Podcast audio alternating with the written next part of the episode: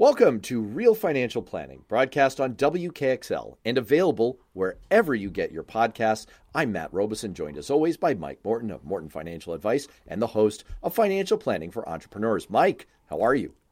Doing great, Matt. It's great to see you. And we realized something, I don't know, a little embarrassing maybe today, which is we've brought up this is like you're baking a recipe and and every time you go to this recipe it comes up over and over and over again and it says you've got to fold in the batter. And it's okay you do it you do it do it. No one ever bothered to explain what the heck you mean. On this show i'd say i just roughly counting i'd say we've brought up the idea of target date funds like easily five or six times and I don't think we've ever done a show specifically about target date funds, which is weird because this is like a major way that people invest. You tell your clients about them, you get your clients into them all the time. So today's show, everything you ever want to know in a really nice, tight, concise format about target date funds. Mike Morton, what the heck are target date funds? Yeah, great, Matt. I'm glad to be talking about this because exactly right. We bring it up all the time, and I get the question all the time because now everybody has these in their retirement plans. You've got 20 different things in your retirement plan. You've got to pick and choose what you're going to put your $10,000 into in your 401k or your 403b. And about half those choices have a year associated with them. It says retirement 2045. Yeah, people may not even realize that's a year. It may be like, what? Wait, that's, so that's go the on. Return, yeah. That's the return you're going to get, 2,000%. Sounds awesome. Yeah. Wait, I'm just going to pick the highest number I see. That's right. Pick the biggest number, of course. Yeah. 20, 2045, 2050. 2055 it's every five years that's another choice. I'm not sure that's so great for us. We talked about that too right matt? The number of choices being a little bit overwhelming. What is a target date fund? That's what these are they're years all right? And they're they're be in your retirement plan hopefully. You can also buy these outside of your retirement plan. Many people don't know that just in your brokerage or in your individual retirement account. You have these mutual funds or etfs available that you can purchase and they have a year associated with them. And that year is ostensibly when you plan to retire. Now, we could have a whole conversation around retirement because, again, many of my clients, it's, ah, that seems so far in the future. I'm not sure I want to retire. I just want to be financially free, but I still want to be involved and do stuff. So the whole notion of retirement is definitely changing as well. But the sense is target date fund. It says 2040, target date retirement 2040. So that's about 20 years from now. And what it'll be in that one purchase. So you can put in all your retirement plan money into this one target date fund. And inside of that fund is a whole mix of stocks and bonds and cash in the US and international and large and small, all the things that we talk about where you want to be really well diversified. You buy it in a single fund, and that fund is managed for you over time as you're approaching retirement in what they think is the best way for you to be most successful with your retirement portfolio as you approach and go into that retirement date. So so much to unpack here. So much to unpack here. And again, it's just it just it, it's mind-boggling because this has become so embedded in investing. It's just a product that so many people use that we don't stop to think. Can, can we define what we're talking about Right. here? So, just to start at the beginning, first of all, it's like beer not being just for breakfast anymore. Target date funds. Wait, just, wait, wait, did you just say beer is not just for breakfast anymore? Well, it's not. You could have it at any meal. I've never heard that before, Matt. So target date funds aren't just for retirement. You can, for example, if you're saving for college, there are options that many investment Hmm. firms will give you. That they'll say, "Hey, when are your kids going to school?" Right. And will automatically readjust That's right. balance in your portfolio around that. So you might encounter target date funds in all kinds of contexts. Yeah, yeah, that's exactly right. And these are um, pretty new. So let's give a little historical perspective. These didn't exist, say, five or 10 years ago. I don't know exactly when someone came up with this idea, but it's a great innovation. I'm a big fan. One of the biggest things that happened in the investing industry was about 40 years ago the index fund was famously started with vanguard and jack bogle and he said hey why don't we just allow investors to just invest in the entire market just for one to buy one thing and you own the entire market and no one's got to manage it just like chugs along, buys buys the entire market. That was great, great for the individual investor. And we've talked a lot about returns and how they've been really good just from these passive index funds. Target date funds are a similar idea. It's a one-stop shop. Set it and forget it. But this time, instead of just owning the entire stock market, because that's 100% in investing in companies, okay, in equities and stock and companies, the target date fund has a mix of the stock and bonds and cash, or what we call fixed income. So now you have both. So if you're a young investor and your say your target date fund is 40 years away, so target date 2060, it's going to be 90% invested in stocks. And why is that? Because, as we've said, stocks for the long run should outperform bonds. You have a 40 year time horizon. Let's get a majority, 90% of that invested in the stock market. If your target date fund now is closer and it's only five years away, I'm in target date 2025, so I'm just retiring in a couple of years. You don't want to be as aggressive. So the default in these target date funds will be more like a 60% stocks, 40% bonds. Okay. So now we know that underneath the target date fund, if it's 40 years away, 90% stock. If we're five years away, it's only 60% stock. So everything in between is going to be a gradation between those two, from going from 90% down to 85% to 80%, all the way down to 60 by the time you retire. And that is, you'll f- see a uh, term called your glide path. And that is what happens within the target date fund is that you'll slowly glide every five years, slowly go from that 90% equities down to that 60% into the stock market by the time you retire. Now, astute listeners to this show may have heard us discuss before some of the downsides of active management of funds.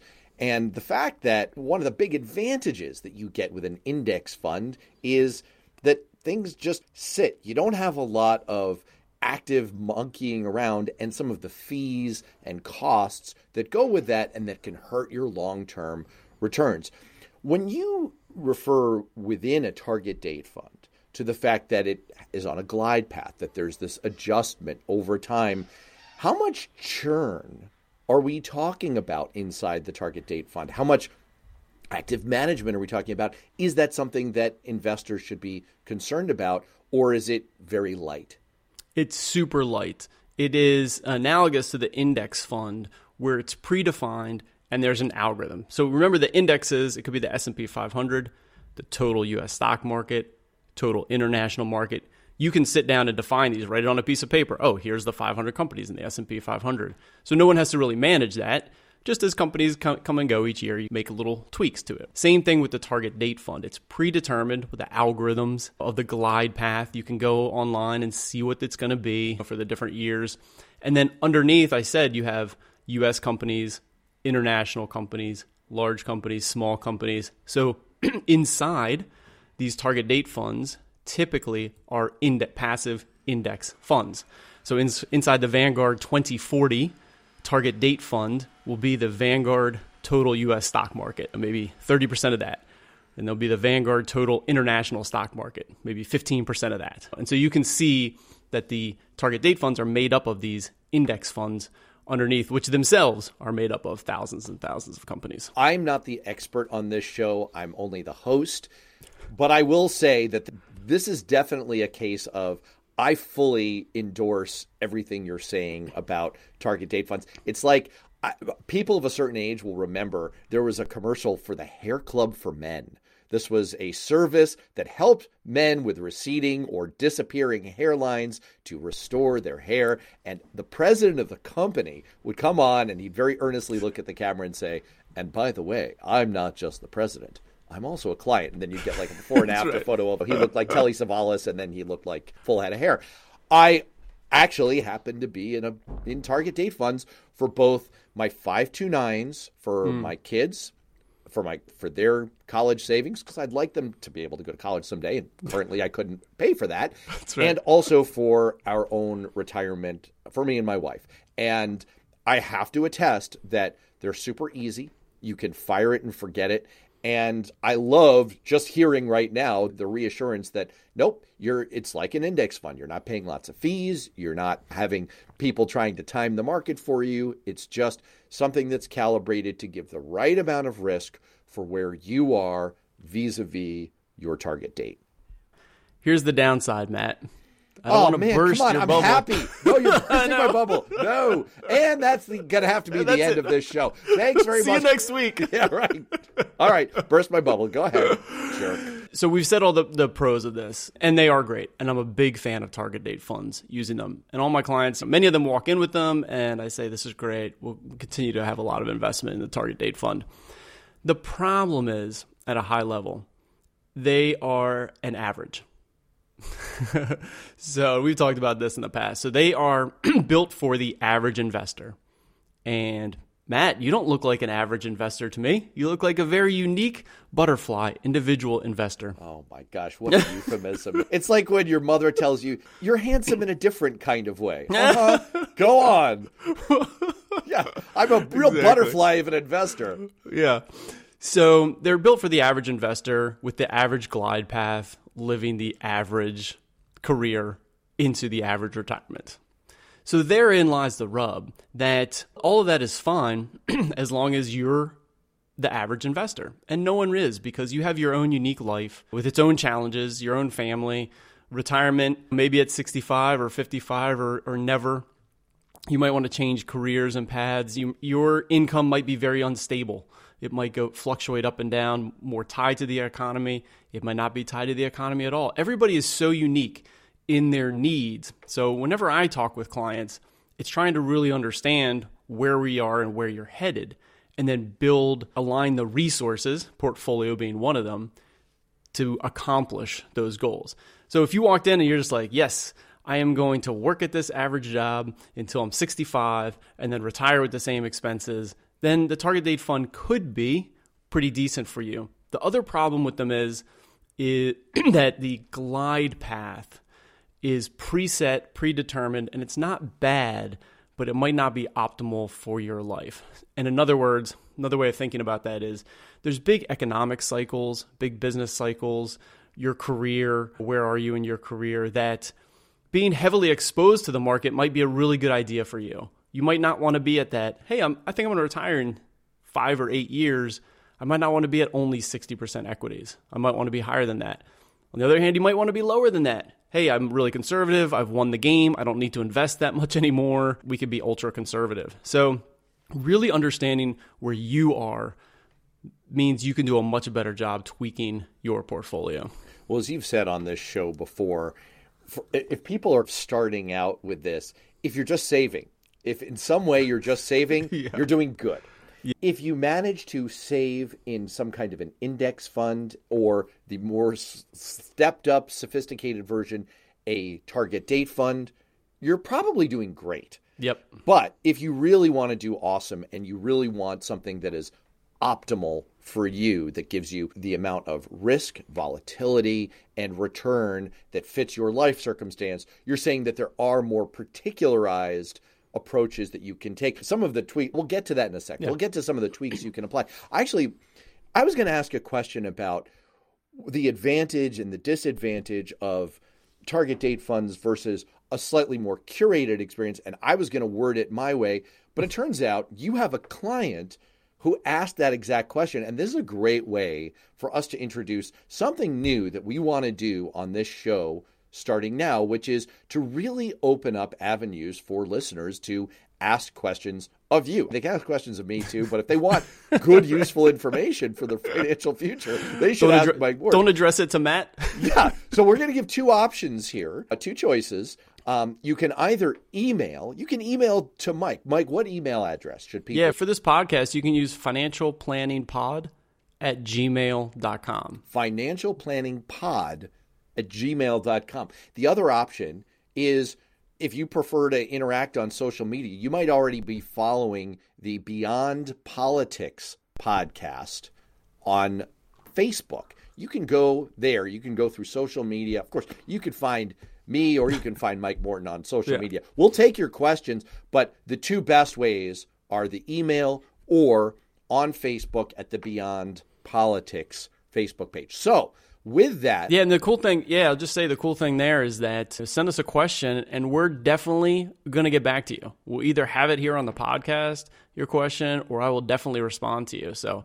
I respond to all the questions that come in. So feel free to leave a comment or a question at either of those places and we'll definitely get back to you. And I should also say we prefer that it be about, you know, personal financial planning. But if you want to know what the secret to life is or what my recipe is that I had in mind that involved folding in the batter, I'll give you those answers as well. We'll work with you. All right. That's right. Let, let's talk about an actual listener and client question. You had a client who asked you about the possibility of designing uh, five or six ETFs to invest in versus some kind of an aggressive target date fund. So, what are the advantages? First of all, just remind people what ETFs are. And second of all, what are the advantages and disadvantages of those two different options? Yeah, so an ETF is an exchange traded fund, very very similar to a mutual fund, and it's owning a basket of underlying stuff. So again, the S&P 500 could be an index fund ETF and you own those 500 companies. So the question is, hey, Mike, why would I use five or six different funds? Why wouldn't I just get the target date fund? And I really like it. And the, and to go back to your point, Matt, if you are saving and then investing your savings, you're already winning. Congratulations. You are doing a tremendous job. You, sh- you deserve a pat on the back and you will be great. All right. So this is taking it to another level where you really want to get interested in trying to be more particular for your situation or optimize for what you're trying to work on. So why would you have a basket of stocks? So I told you that the target date fund has underneath it this same basket five or six different things. If you go to the Vanguard 2040 target date fund, right there on the page, it'll show you we own 22% of this and 15% of this. And the this is 22% of the Vanguard total index, US total US index. 15% of the Vanguard international index. So they own underneath there in certain percentages these same low cost passive index funds. My recommendation for people that want to take it up a level is that you can do that yourself. You could own those things yourself. And this gives you advantages. One, again, you can look every year at how your life is unfolding and decide to keep the same percentages, rebalance to the same percentages, tweak it depending on where you are, and not just rely on the algorithm. For the average investor that says, oh, you know, you're one year closer to retirement, let's take you down by by 1% from your stock allocation. That might not be a good time to do that, might not be the right time for you to do that. So that puts a little bit more in your hands. Now I want to be careful. I don't want to overwhelm you and put too much in your hands and and then you get nervous and like, oh, I got to do I have to do something. No, most of the time you don't have to do anything. That's the benefit as well. So I believe personally that you will outperform a target date fund if you want to put in that little bit of extra effort and you will also feel really good about your future. But it's not for everybody. And if you're just doing the target date fund, it's a one shop, set it and forget it, and you're doing really well. And it, it, it, honestly, the comparison that it brings to mind is the difference between you drive an automatic transmission in your car. Most people do that, and you're going to do fine. You're going to do fine. But if you really want that extra level of control, high performance, you're going to drive a stick. And yep. that's and look, you've mentioned on the show before, and we're about to be out of time, that there are even ways just within target date funds to tweak things a little bit, just to add a little right. bit of extra measure of control. You could choose a different date if you want to assume more volatility, a little bit better return, or a, a little bit more safety. So, yep. bottom line, it's just a great tool to use for investing. Yeah, exactly. You could tweak the dates. We've mentioned that. And then also, Matt, uh, a lot of my clients will tweak, will hold some other assets outside of that. 70% are in that target date fund, but maybe we have a couple other funds on the outside to get a little more exposure to emerging markets or small value, you know, small cap value or whatever it is. Again, just to tweak the overall portfolio in the right direction that makes sense for you. Excellent overview. And as always, people can check out your pod, your webpage, Morton Financial Advice, if they need more information. Mike, thanks for running down all of this valuable investing information. Thanks, Matt. Thanks for joining us on Financial Planning for Entrepreneurs. If you like what you heard, please subscribe to and rate the podcast on Apple iTunes, Google Play, Spotify, or wherever you get your podcasts. You can connect with me at LinkedIn or MortonFinancialAdvice.com. I'd love to get your feedback. If you have a comment or question, please email me at financialplanningpod gmail.com. Until next time, thanks for tuning in. This recording is for informational purposes only and should not be considered for investment advice. Opinions expressed as are of the date of recording. Such opinions are subject to change. We do not guarantee the accuracy or completeness of the data presented here.